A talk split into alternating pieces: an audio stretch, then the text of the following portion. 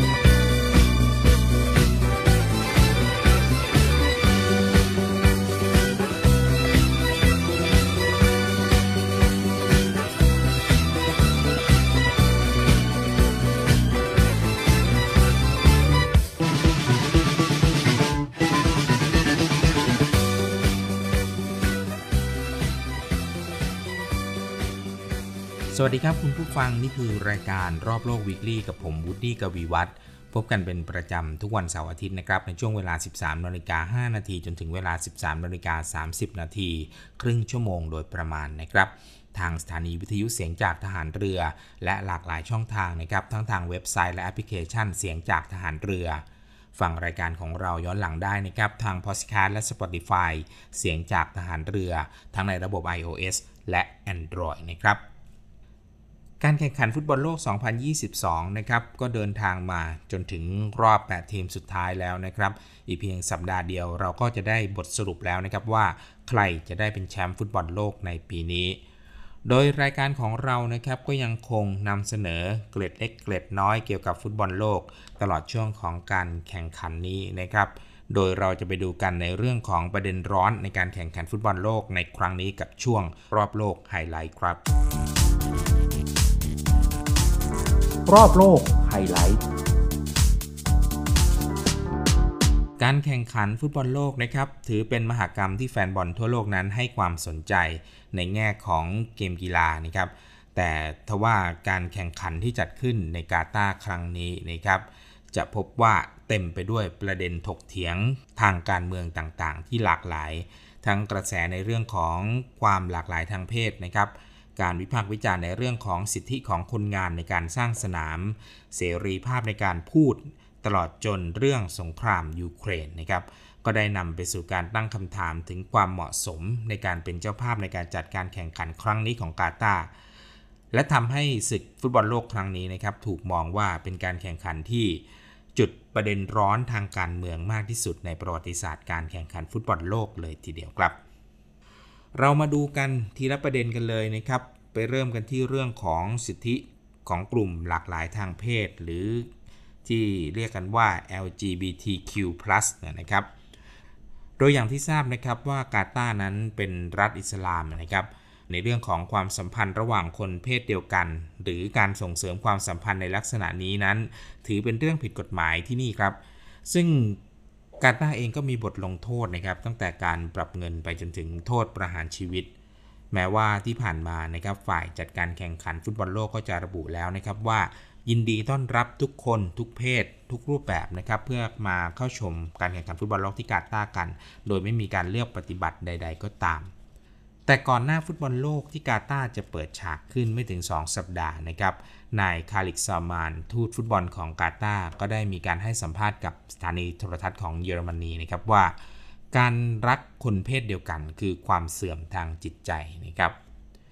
ซึ่งการที่ทูตบอลโลกของกาตาร์ได้ออกมาแสดงความคิดเห็นเช่นนี้นะครับก็เปรียบเสมือนการดับความหวังของกลุ่มหลากหลายทางเพศ ที่คิดว่ากาตาร์จะแก้ปัญหาการเลือกปฏิบัติต่อคนเพศต่างๆ ให้ดีขึ้นได้มากกว่าเดิมนะครับ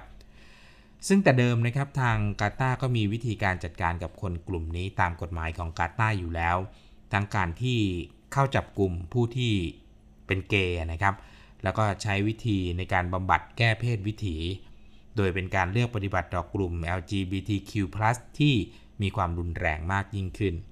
ทำให้คนกลุ่มนี้ที่เป็นคนที่มีใจรักในกีฬาฟุตบอลที่อยู่ในประเทศต่างๆ ไม่ขอเสี่ยงที่จะเดินทางมาชมฟุตบอลโลกที่กาตาร์ในครั้งนี้นะครับ ซึ่งนอกจากผู้ชมแล้วนะครับนักฟุตบอลที่เข้าร่วมการแข่งขันในครั้งนี้หลาย ๆ ชาติก็ไม่เห็นด้วยกับการปฏิบัติต่อคนกลุ่มนี้ของทางกาตาร์เพราะถ้าหากมองกันในเรื่องของสิทธิความเท่าเทียมแล้วนะครับ ทางโลกเสรีต่างก็มองว่าทุกคนทุกเพศต่างก็มีสิทธิเท่าเทียมกัน ไม่ว่าคุณจะอยู่ในเพศสภาพใดก็ตาม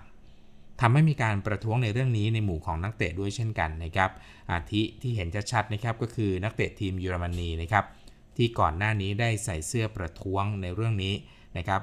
ในการแข่งขันรอบคัดเลือก หรือแม้กระทั่งทีมชาติเดนมาร์กนะครับก็ได้มีการประท้วงเรื่องนี้เช่นเดียวกันรวมถึงเรื่องอื้อฉาวอื่นๆ ของกาตาร์ด้วย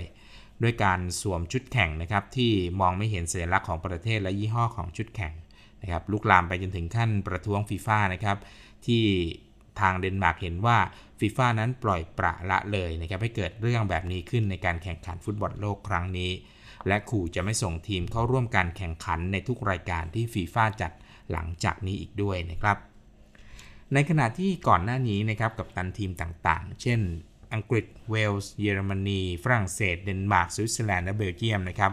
ประกาศจะสวมปลอกแขนที่ชื่อว่า One Love นะครับเป็นปลอกแขนที่มีสัญลักษณ์สายรุ้ง เพื่อเป็นการแสดงออกว่าสนับสนุนความหลากหลายทางเพศ แต่อย่างที่เห็นนะครับ ทีมทั้ง 7 ก็ตัดสินใจว่าจะไม่สวมปลอกแขนดังกล่าวลงสนามนะครับเนื่องจากผิดกฎของฟีฟ่าในเรื่องของชุดการแข่งขัน ซึ่งไม่อนุญาตให้สื่อถึงประเด็นทางสังคมที่มีความละเอียดอ่อน หรืออาจนำไปสู่ความแตกแยกได้จจนนำมาสู่ท่าถ่ายรูปทีมก่อนการแข่งขันของทีมชาติเยอรมันนะครับที่นักเตะทุกคนเอามือปิดปาก เป็นสัญลักษณ์ว่าถูกฟีฟ่าปิดปากในเรื่องนี้ไปด้วย อีกเรื่องหนึ่งที่มีการกล่าวถึงตั้งแต่ก่อนการแข่งขัน ช่วง 1-2 ปีเลยก็คือเรื่องของการละเมิดสิทธิของคนงานก่อสร้างสนามการแข่งขันฟุตบอลของกาตาร์เป็นประเด็นที่ถูกวิพากษ์วิจารณ์กันมาอย่างยาวนาน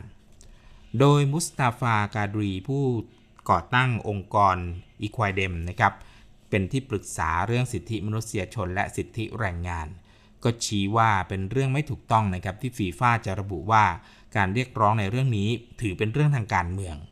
และนักฟุตบอลที่เกี่ยวข้องจะต้องถูกลงโทษ ซึ่งที่ผ่านมานะครับทีมงานของอีควายเดมได้พูดคุยกับผู้ใช้แรงงานในกาตาร์จำนวนมาก รวมถึงผู้ที่ก่อสร้างสนามแข่งขันฟุตบอลโลกในครั้งนี้นะครับ ก็พบว่าคนงานเหล่านี้เผชิญกับความไม่เป็นธรรมมากมายทั้งเรื่องของการจ่ายค่าธรรมเนียมให้ได้ทำงานนะครับ การไม่ได้รับค่าจ้างตามสัญญา และการถูกบังคับให้ทำงานในสภาพอากาศที่ร้อนและอันตราย บางรายงานระบุด้วยนะครับว่านับตั้งแต่กาตาร์ได้รับเลือกให้เป็นเจ้าภาพจัดมหกรรมฟุตบอลโลกในคราวนี้นะครับ มีแรงงานต่างด้าวที่เข้าไปทำงานที่นี่เสียชีวิตแล้วกว่า 6,000 คน อย่างไรก็ตามนะครับเรื่องนี้รัฐบาลกาตาร์ได้ออกมาระบุว่าตัวเลขดังกล่าวนั้น ไม่เป็นความจริงนะครับเป็นความเข้าใจผิด เพราะในความเป็นจริงแล้วมีแรงงานที่ก่อสร้างสนามฟุตบอลโลกเสียชีวิตไปเพียง 37 คนเท่านั้น โดยจำนวนนี้มีเพียง 3 คนที่เสียชีวิตเนื่องจากการทำงาน เสียงวิพากษ์วิจารณ์ในเรื่องของความไม่เปิดกว้างต่อเรื่องของกลุ่มผู้หลากหลายทางเพศ และการละเมิดสิทธิแรงงานนี้นะครับก็ทำให้เกิดคำถามถึงการตัดสินใจของฟีฟ่าในการที่เลือกกาตาร์ให้เป็นเจ้าภาพมหกรรมฟุตบอลโลกครั้งนี้ ซึ่งกระบวนการคัดเลือกนะครับถูกวิจารณ์กันว่า มีการรับใต้โต๊ะนะครับหรือมีการทุจริตกันอย่างแพร่หลาย หลังจากมีการสอบสวนโดยคณะอายการของประเทศสวิตเซอร์แลนด์นะครับและกระทรวงยุติธรรมของสหรัฐในปี 2015 ซึ่งแน่นอนนะครับตลอดเวลากาตาร์ก็ปฏิเสธข้อกล่าวหาเหล่านี้มาตลอด และฟีฟ่าเองก็ได้ทำการสอบสวนนะครับในเรื่องนี้ในปี 2017 ก็สรุปออกมาว่าไม่มีความผิดตามที่ถูกกล่าวหานะครับซึ่งทางฟีฟ่าเองนะครับก็ให้เหตุผลที่เลือกกาตาร์เป็นเจ้าภาพในการจัดฟุตบอลโลกครั้งนี้ว่า เพื่อเป็นการส่งเสริมการเปลี่ยนแปลง เพราะมองว่าให้โอกาสกาตาร์ได้เปิดประเทศ รับแฟนบอลชาวต่างชาติ ก็จะสามารถช่วยผลักดันให้กาตาร์นั้น เปิดรับมุมมองที่แตกต่างในเรื่องต่างๆ ได้ด้วย สอดคล้องกับการเปิดเผยของทามีมบินฮามัดอัลทานีซึ่งเป็นเจ้าผู้ครองรัฐกาตาร์นะครับก็ได้ตอบโต้เสียงวิจารณ์ กับการเป็นเจ้าภาพฟุตบอลโลกในครั้งนี้ว่า เป็นเวลาหลายทศวรรษมาแล้วนะครับที่ตะวันออกกลางจะต้องเผชิญกับการเลือกปฏิบัติ แล้วก็พบว่าการเลือกปฏิบัติเช่นนี้ส่วนใหญ่ เกิดจากการที่ผู้คนไม่รู้จักพวกเรา ซึ่งก็หมายถึงคนกาตาร์นะครับ และในบางกรณีก็ปฏิเสธที่จะทำความรู้จักกับพวกเรา โดยเจ้าผู้ครองรัฐกาตาก็อ้างนะครับว่ากระแสโจมตีที่รุนแรงเช่นนี้ เป็นสิ่งที่ไม่เคยพบเห็นมาก่อนนะครับกับการเป็นเจ้าภาพในการจัดฟุตบอลโลกของประเทศอื่น ๆ ที่อยู่ในภูมิภาคอื่นซึ่งตลอดเวลานะครับเขามีความรู้สึกภาคภูมิใจในการพัฒนาการปฏิรูปและความก้าวหน้าที่เกิดขึ้นในกาตาร์แต่การประท้วงและเสียงวิพากษ์วิจารณ์ก็ยังคงดำเนินไปอย่างต่อเนื่อง ทั้งในและนอกสนามแข่ง ก็ทำให้ศึกฟุตบอลโลกครั้งนี้นะครับถูกกล่าวถึงในเรื่องอื่น ที่ไม่ใช่ประเด็นที่เกี่ยวกับฟุตบอลต่อไป อย่างไรก็ตามนะครับท้ายที่สุดแล้วกาตาร์ก็ยังคงจัดฟุตบอลโลกต่อไปนะครับแม้จะมีคำวิพากษ์วิจารณ์ต่างๆ มากมาย แต่ท้ายที่สุดแล้วนะครับฟุตบอลโลกก็จะจบลงเหมือนทุกครั้ง และทุกคนก็จะลืมเรื่องนี้ไป จนกว่าจะถึงอีก 4 ปีข้างหน้ากับฟุตบอลโลกครั้งต่อไปที่จะจัดขึ้นในปี 2026 โดยเป็นการจัดร่วมกันของ 3 ชาติ คือแคนาดาสหรัฐและเม็กซิโก ซึ่งจะมีเรื่องราวอะไรเกิดขึ้นอีกหรือไม่ ก็ต้องติดตามกันต่อไปนะครับ เดี๋ยวในช่วงนี้เราพักฟังเพลงเพราะๆกันสักครู่นะครับ เดี๋ยวกลับมาในช่วงหน้ากับสรุปข่าวรอบโลกครับ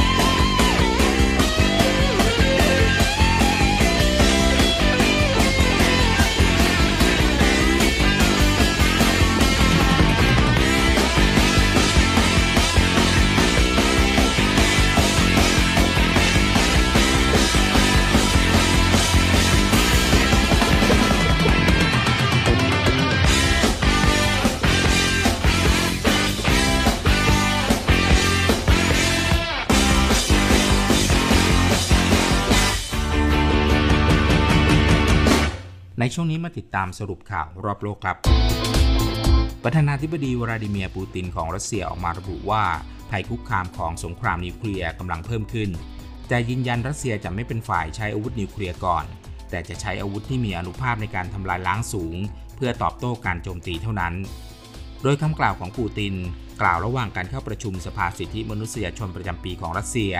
ซึ่งถูกตีความว่าเป็นคำเตือนล่าสุดของผู้นำรัสเซีย เพื่อขัดขวางไม่ให้ชาติตะวันตก ที่ให้การสนับสนุนยูเครนในการรับมือกับรัสเซีย เข้าไปมีส่วนร่วมกับการสู้รบมากขึ้น นิตยสารไทม์ได้ประกาศรายชื่อบุคคลแห่งปีของนิตยสารประจำปี 2022โดยปีนี้นายโวโลดิเมียร์เซเลนสกี้ประธานาธิบดีของยูเครน และผู้นำจิตวิญญาณของชาวยูเครน ได้ตำแหน่งบุคคลแห่งปีของไทม์ทั้งนี้เซเลนสกี้เป็นอดีตนักแสดงตลกชื่อดัง ที่ได้รับเลือกขึ้นมาเป็นประธานาธิบดียูเครนเมื่อปี 2019 ก่อนจะต้องเผชิญกับบทหนัก จากการถูกรัสเซียบุกเมื่อเดือนกุมภาพันธ์ที่ผ่านมา และกลายเป็นผู้นำคนหนึ่งที่ชาวโลกรู้จัก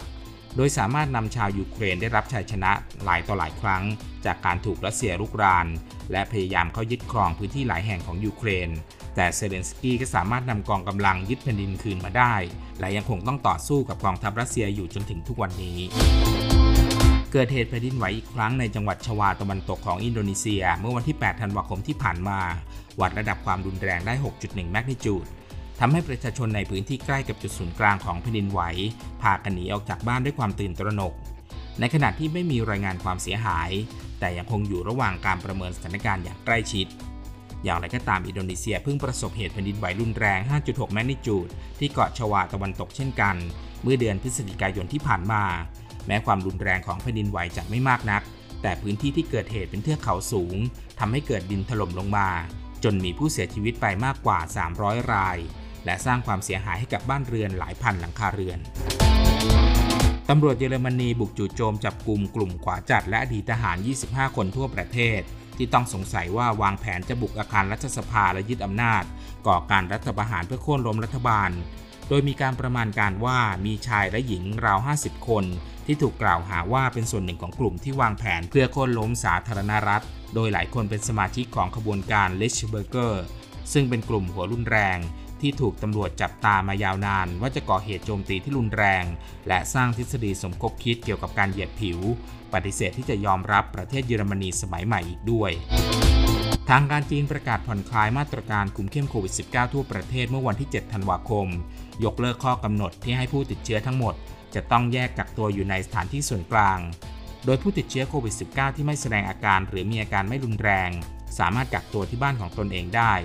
และให้รายงานผลด้วยตนเอง นอกจากนี้คณะกรรมการสุขภาพแห่งชาติของจีน ยังประกาศลดความถี่และขอบเขตของการตรวจ RT-PCR เพื่อหาเชื้อสำหรับการใช้พื้นที่สาธารณะส่วนใหญ่ลงอีกด้วย ยกเว้นในโรงพยาบาลและโรงเรียนที่ยังต้องมีการตรวจหาเชื้อต่อไป การประกาศผ่อนคลายมาตรการคุมเข้มโควิดของจีน มีขึ้นขณะที่ตัวเลขผู้ติดเชื้อรายวันในประเทศล่าสุดอยู่ที่ 25,321 คน ซึ่งในจำนวนนี้แสดงอาการ 4,400 คน และไม่แสดงอาการ 2,912 คนนางคริสติน่าเฟร์นันเดซ รองประธานาธิบดีอาร์เจนตินา ถูกศาลตัดสินจำคุก 6 ปี และตัดสิทธิ์การดำรงตำแหน่งทางการเมืองตลอดชีวิต เนื่องจากมีความผิดฐานยักยอกทรัพย์ จากโครงการของรัฐต่างๆ กว่าพันล้านดอลลาร์สหรัฐ หรือราว 35,000 ล้านบาท ระหว่างที่เธอดำรงตำแหน่งประธานาธิบดี นับเป็นครั้งแรกที่มีการตัดสินความผิดในคดีอาญากับรองประธานาธิบดีอาร์เจนตินา ขณะที่ยังคงดำรงตำแหน่งอยู่ โดยคำตัดสินของศาลจะยิ่งทำให้เกิดรอยร้าวลึกมากยิ่งขึ้น ในอาร์เจนตินาที่หลายฝ่ายเชื่อว่าการตัดสินดังกล่าวเป็นการกลั่นแกล้งทางการเมือง อย่างไรก็ดีคำพิพากษาดังกล่าวยังไม่ถือเป็นที่สิ้นสุด เพราะจะต้องมีการพิจารณาคดีในชั้นอุทธรณ์ต่อไป ซึ่งในระหว่างนั้นเฟรนันเดสจะยังถือว่าสามารถปฏิบัติหน้าที่ทางการเมืองได้ตามปกติ และยังคงรอดพ้นจากการถูกจับกลุ่ม องค์กรสิทธิมนุษยชนอิหร่านหรือ IHR ที่มีฐานอยู่ที่ประเทศนอร์เวย์กล่าวว่า ตั้งแต่ต้นปี 2022 จนถึงขณะนี้อิหร่านได้ประหารประชาชนไปแล้วกว่า 504 ราย มากกว่าจำนวนทั้งหมดของปีที่ผ่านมา ซึ่งส่วนใหญ่ถูกประหารด้วยการแขวนคอ ซึ่งตัวเลขของประชาชนที่เสียชีวิตดังกล่าวเกิดขึ้น พร้อมกับข้อกังวลที่ว่า เจ้าหน้าที่จะใช้โทษประหารเป็นเครื่องมือในการปราบปรามประชาชนที่เกี่ยวข้องกับการประท้วงต่อต้านระบอบการปกครองมากขึ้น โดยเหตุประท้วงประทุขึ้นในอิหร่านตั้งแต่เดือนกันยายน นับจนถึงตอนนี้มีประชาชนที่ถูกตัดสิน รับโทษประหารชีวิต เนื่องจากการประท้วงไปแล้วจำนวน 6 รายซึ่ง IHR กล่าวว่า เป็นการพิจารณาคดีที่ปราศจากการเข้าถึงทนายความและกระบวนการที่เหมาะสม โดยมีการดำเนินคดีในศาลปฏิวัติอิสลามอย่างเป็นความลับ